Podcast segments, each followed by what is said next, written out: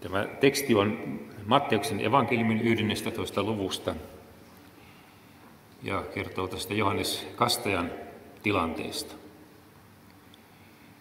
Kun Johannes vankilassa kuuli Kristuksen teoista, hän lähetti opetuslapsensa kysymään, oletko sinä se, jonka on määrä tulla, vai pitääkö meidän toista odottaa? Jeesus vastasi heille, kertokaa Johannekselle, mitä kuulette ja näette. Sokeat saavat näkönsä, rammat kävelevät, spitaaliset puhdistuvat ja kuurot kuulevat. Kuolleet herätetään henkiin ja köyhille julistetaan ilosanoma. Autua se, joka ei minua torju. Heidän mentyään Jeesus alkoi puhua ihmisille Johanneksesta. Mitä te lähditte autiomaahan katsomaan? Ruokoako, jota tuuli huojottaa? Vai mitä odotitte näkevänne? Kenties hienosti pukeutuneen miehen, kuninkaan linnoista te niitä löydätte, jotka hielostelevat vaatteillaan. Mitä te sitten odotitte näkevänne? Profeetanko? Aivan oikein. Ja minä sanon teille, että hän on enemmänkin kuin profeetta.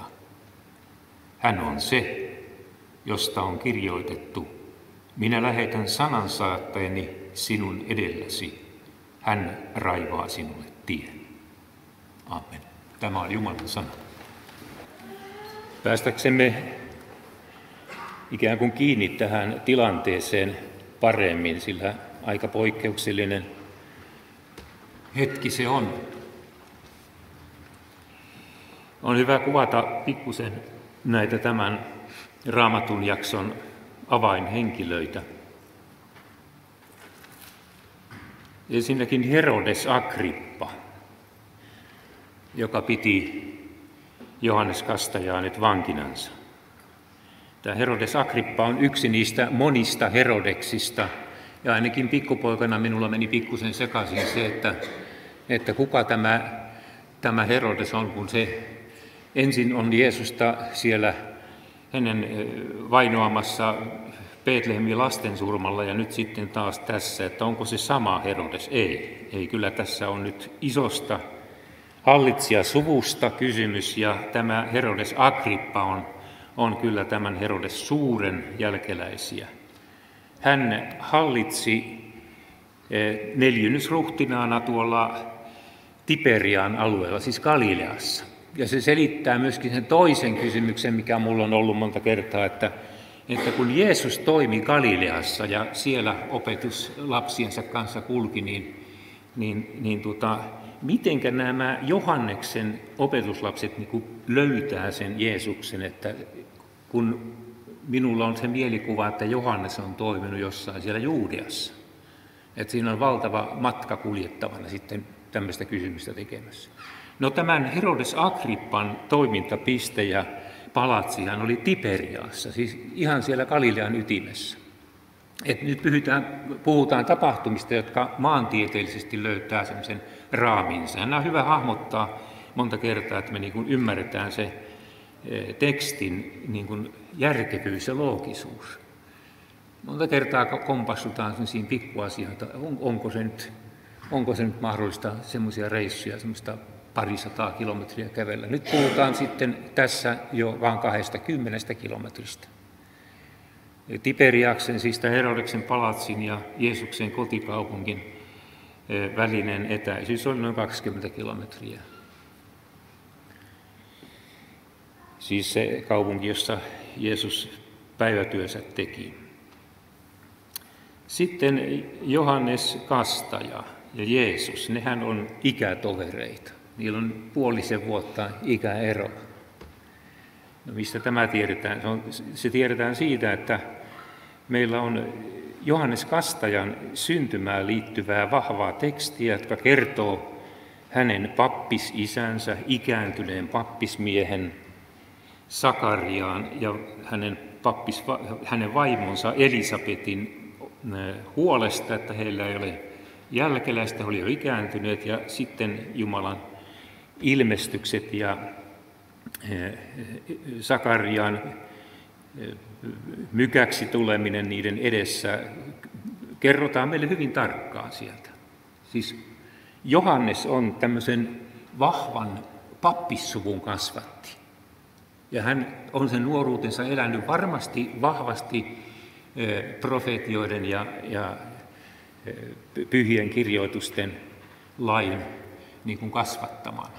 Hänelle, hänelle oli ihan siitä kodin kasvualustasta niin rakentunut vahva teologinen tuntemus pyhiin kirjoituksiin. Ja näyttää siltä, että nämä sytyttivät Johannes Kastajassa ja myöskin se, mitä hän oli kuullut omasta syntymästä, että siinä oli tällaista jumalallista erityistä ilmoitusta, niin ne houkuttelivat hänet sitten henkilökohtaisesti myöskin julistamaan sitä lakia ja parannusta. Hän oli parannuksen julistaja ja kastoi parannukseen.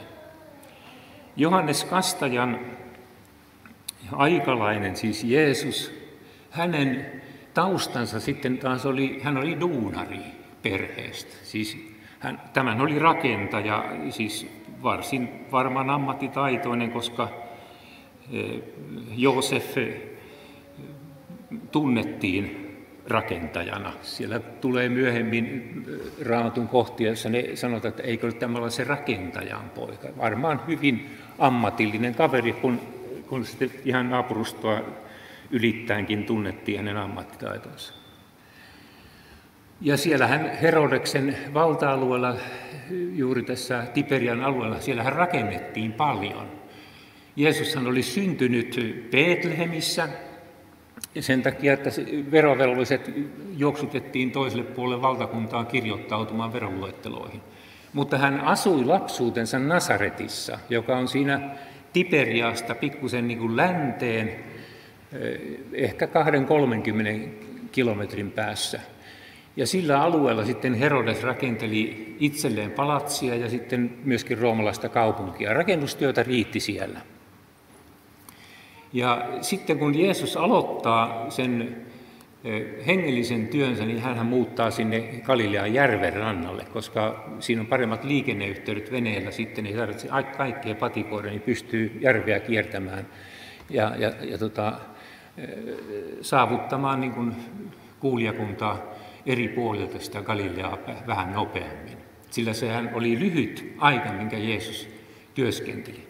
Ja myöskin Jeesuksen syntymään liittyi näitä ilmestyksiä ja Jumalan niin kuin, tuloa näkyvällä tavalla tilanteeseen. Siinä oli sekä Maria sai tämmöisen viestin, että hän tulee raskaaksi ja synnyttää Jumalan pojan. Ymmärsikö hän sitä loppuun saakka, mitä se tarkoittaa, niin, niin se, se ei, ei meille aukea. Mutta samoin sitten hänen, hänen isäpuolensa, eli Joosef sai myöskin rohkaisun siitä, että älä hylkää tätä vaimoa, että, että pysy tässä liitossa ja kantakaa huolta tästä Jeesuspojasta yhdessä.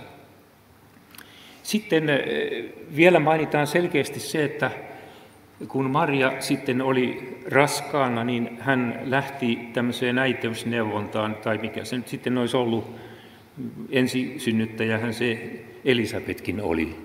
Mutta lähti kuitenkin hakemaan semmoista turvaa ja rohkaisua sukulaisensa luota. Ja näin, näin siis nämä kaksi merkkihenkilöä tuolta ajalta niin olet lisäksi sukulaisia keskenään.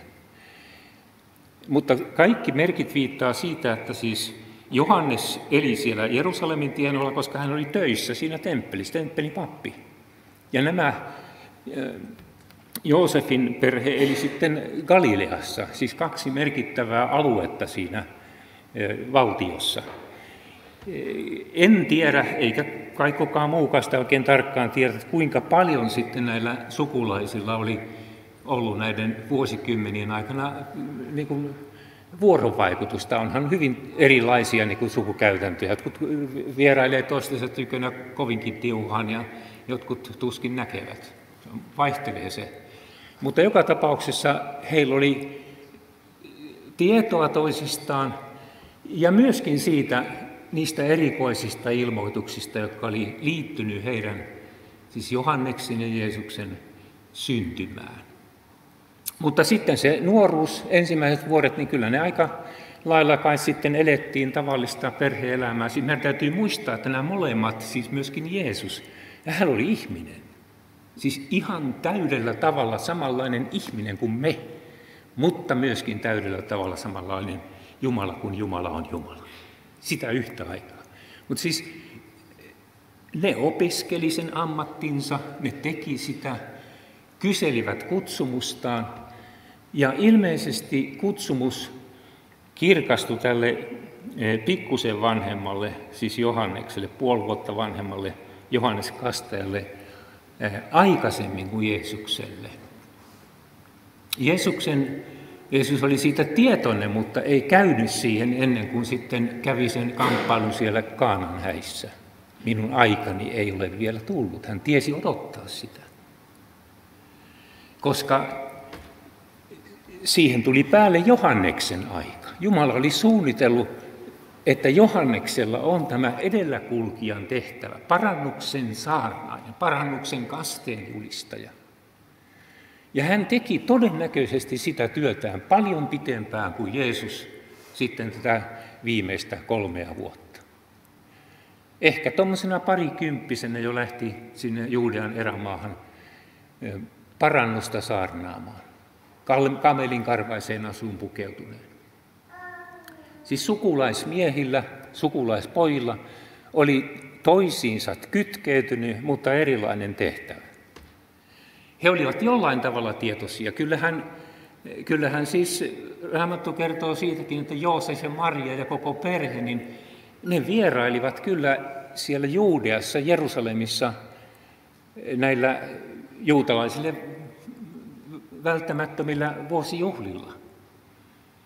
Ja todennäköisesti siellä sitten tapasivat tuttavia keskenään sukulaisia ja juttelivat näistä asioista. Eihän Johannes ja Jeesus olleet siis tie, tietämättömiä siitä, mitä he, heidän vanhemmilleen oli niin kuin tapahtunut heidän syntynsä aikoina. Se oli heille kerrottu. Ja sen takia se on kerrottu myöskin sitten meidän meidän raamattumme sanaan. Tällaiset henkilöt siinä oli tekemisissä ja sitten muistamme myöskin sen, sen järisyttävän hetken, kun ei paikasta tiedetä tarpeen, siinähän kiistellään, jotkut on sitä mieltä, että se tapahtui siinä, siinä tuota, Jordanvirran ja Kennesretjärven tyveessä siellä Jordanin alkulähteellä. Jotkut puhuvat, että se oli siellä Jerikon tienoilta tämä Jeesuksen kastetilanne. Molempiin on muuten rakennettu kastepaikat nykyisin. Ja meillä on tämmöistä ristiriitaista näkemystä siitä. Mutta siellä, siellä siis tapahtuu tämä järisyttävä kohtaaminen, jossa ikään kuin viestikapula siirtyy Johannekselta eh, hänen sukulaismiehelleen Jeesukselle kun Jumalan pyhä henki laskeutuu, antaa ikään kuin sen lähtölaukauksen siihen varsinaiseen tehtävään, joka Jeesuksella sitten oli. Ja Johannes toteaa sen, että hänen tulee kasvaa minun vähetä. En ole sen arvon, että vapauttaisin kengän paulan häneltä. Hän näkee tämän murroksen ja näkee myöskin roolinsa. Mutta mä luulen, että se ei ole kyllä mikään helppo tilanne ollut, kun siinä on kuitenkin kysymys ihmisestä. Tuo nuorempi sukulainen, sen timpurirakentaja, Joosefin kasvattama, ja minä kuuluisaan pappissukuun kuuluva, kirjoitukset hallitseva nyt joudun ikään kuin jättämään tälle. Ei hyvältä näytä. Ja sitten nämä mun opetuslapset, joita on tässä vuosia kouluttanut. Siis nyt puhun Johannes Kastajasta. Ottaa pikkuhiljaa ja lähtevät seuraamaan Jeesusta. Se on aika orpo olo tälle inhimilliselle ihmiselle. Että se on, näinkö tämä nyt menee, tämä homma? Enkö mä pääsekään tähän kelkkaan mukaan samalla tavalla kuin tuo Jeesus? Eikö me voitaisiin nyt tehdä jotenkin, miten tämä nyt näin menee? Ja sitten hän vielä omaa kutsumustaan kirkkaana, kirkkaasti tehden ja, ja paasaten on hankkiutunut vihoihin tämän Herodeksen kanssa. Hän on puuttunut tämän Herodeksen hulvattomaan menoon, kun hän on ottanut veljensä, siis Filippos, siis Herodos Filippoksen vaimon, Herodiaan, eh, puolisokseen. En tiedä, onko heille tai sitten jo edellisestä Herodian avioliitosta syntynyt sitten myöskin tytär Salome. Sen, sitä ei ole raamatussa sanottu, vaan se on Josefukselta, Josefuksen tietoa. On mutta mielenkiintoista, että siis roomalainen, roomalais-hebrealainen historioitsija Josefus kirjoittaa näistä samoista asioista. Ei tämä ole pelkästään nyt raamatun tietoa, vaan tämä on kaikista sen aikaisista historiallisista lähteistä niin kuin todennettua, elettyä historiaa. Etenkin silloin, kun mennään tänne vallan kukkuloille, eli puhutaan keisareista ja Herodeksista ja muista, niin tietoa kyllä on. Nämä on totta, jos nyt yleensä historiaa voi kukaan luottaa. Ja jos se ei voi, niin sitten kyllä leijuttu aika tyhjällä.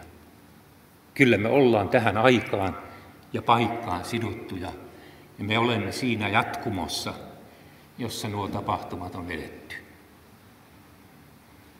Hän oli toteuttanut sitä kutsumustaan ja to joutunut sitten ei niinkään ehkä Herodes Agrippan vihoihin, vaan tämän Herodiaan. Naisen, josta Josefuskin kertoo, että hän oli juoni kuin käärme ja vihasi ja halusi hallita ohi Herodesten. Ja niin sitten tämä Herodesten suku, joka oli hyvää pataa Rooman kanssa ja yritti olla hyvää pataa myöskin juutalaisten kanssa, ja joka käytti häikäilemättömästi valtaansa. Se näkyy näiden henkilöiden historiasta. Nehän ei olleet syntuperi juutalaisia, ne oli idumealaisia, jotka oli sitten kääntynyt juutalaisuuteen antanut ympärileikata itsensä. Et siinä oli hyvin kaksijakoinen suhtautuminen. He oli uteliaita kaikkeen tähän juutalaisuudessa tapahtuvaan politiikkaan, sadukealaisiin, farisealaisiin selotteihin ja nyt sitten tähän Jeesusliikkeeseen.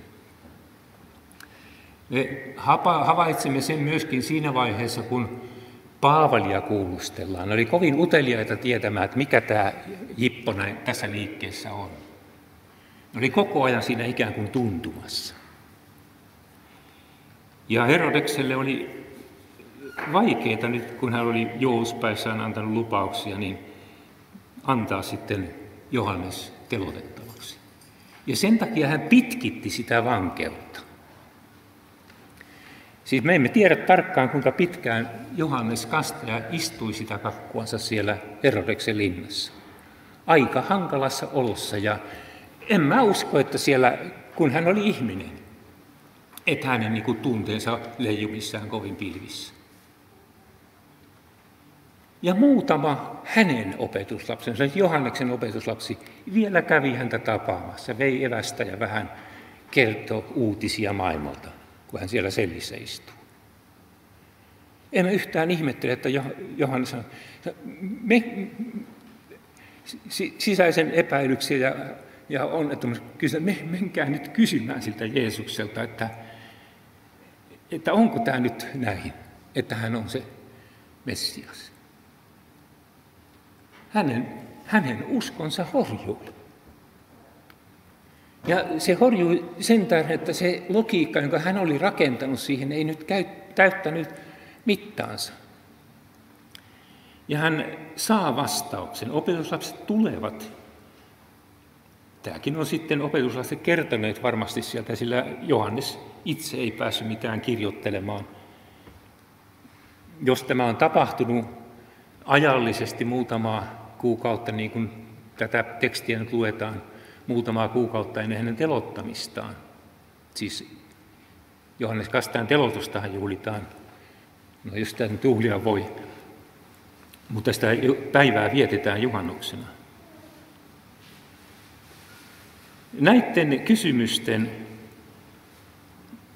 kohdalla Jeesus lähettää nämä Johanneksen opetuslapset kertomaan seuraavat terveiset sitten sinne vankilassa olevalle Johannekselle. Hän viittaa ihan kirjaimellisesti Jesajan kirjan profetiaan, jonka tämä teologisesti valistunut Johannes takuulla tunsi. Hän tunsi sen, ne kirjoitukset, joista, joissa profetoitiin Messiaasta. Jeesus luettelee vain tuon kohdan. Sokeat saavat näkönsä, rammat paranee, spitaaliset tervehtyy, kuurot kuulevat. Köyhille julistetaan evankeliumia. Tämän hän sanoo. Tähän hän viittasi, tähän Jesajan tekstiin. Ei hän paukuttelu Jeesus henkseleitä, että sanokaa nyt sille, että kyllähän minä se olen, totta kai. Vaan hän siirsi sen Johanneksen ajattelemaan ja, ja pysähtymään sen äärelle, mitä on kirjoitettu. Kirjoitettu on. Siis Jumalan profeetalliseen sanaan, raamattuun. Ja tämä on minusta tämän raamatun kohdan sen kaikkein vahvin ja tervein ja riemastuttavin viesti meille myöskin, jotka tässä omassa ajassa kipuillaan jatkuvasti sen kanssa, että mikä tässä mättää. Missä on, missä viipyy Jeesuksen tulo? Missä viipyy se valtakunta, jonka hän on luvannut antaa? Tätähän me monet masentuneena ja väsyneenä pohditaan. Ja se, mitä tämä sana kehottaa, on kehottaa kääntymään ja katsomaan ja lukemaan, mitä on kirjoitettu. Ja meille on totisesti kirjoitettu jo paljon enemmän kuin mitä Johanneksen luettavissa oli. Meillä on kirjoitettu uusi testamentti, joka sekä vanhaan testamenttiin liittyen että uudelleen julistan sanoo, katso Jumalan karitsa, joka poisottaa maailman synnin. Ei enkelit, ei henkivallat eikä mikään, ei syvyys, ei mikään voi erottaa sinua Jumalan rakkaudesta. Hän ei hylkää, hän ei jätä. Hän pysyy sinun rinnallasi. Hän on sidottu sanansa. Sinun syntisi on sovitettu. Sinulla on Jeesuksessa, Kristuksessa iankaikkinen elämä. Tämän ajan tapahtumat, myrskyt, myllerrykset ja käsittämättömyydet ei voi riistää sinulta taivasosoa. Minä uskon, että Johannes lohduttautuneena ja levollisena ja jori odottamaan sitä ajallista osaansa, jonka hän sitten myös kohtasi. Opetuslapset, Jeesuksen opetuslapset kulki ja vaelsi niin kuin koko se ilmoituksen aika. Vielä pitkään näiden avoimien ja levottomien kysymyksien äärellä se löytää täyttymyksensä, riemullisen täyttymyksensä ylösnousseessa Jeesuksessa, kuoleman voittaneessa. Ylösnousemus on se meidän sinetti siitä, mitä raamatun teksti meille vakuuttaa. Se vahvistaa sen todeksi. Kristus on ylösnoussut, totisesti ylösnoussut. Sinun syntisi on sovitettu. Katso Jumalan karitsa, joka pois ottaa maailman synnin. Näin me saamme ikään kuin sydämestämme mukana eläin ja ymmärtäen nähdä tämän Johanneksen ahdistuksen, mutta saamme sieltä myöskin ikään kuin lohdutuksen ja rohkaisun siihen ahdistukseen ja epäilysten myrskyyn, missä mekin monta kertaa olemme. Mutta saamme ennen kaikkea sen rohkaisen lohdutuksen siitä, että Jeesus Kristus on ylösnoussut. Hän täytti sen tehtävänsä. Hän sovitti sinun syntisi. Hän sinua rakastaa. Tämä on meidän uskomme. Ja siellä vaan meidän vaan tämän uskon Jumala antaa tämän sanansa kautta, niin kuin se antoi sen sille Johannekselle sen tekstin kautta. Jumalan sana antaa uskon lahjamme.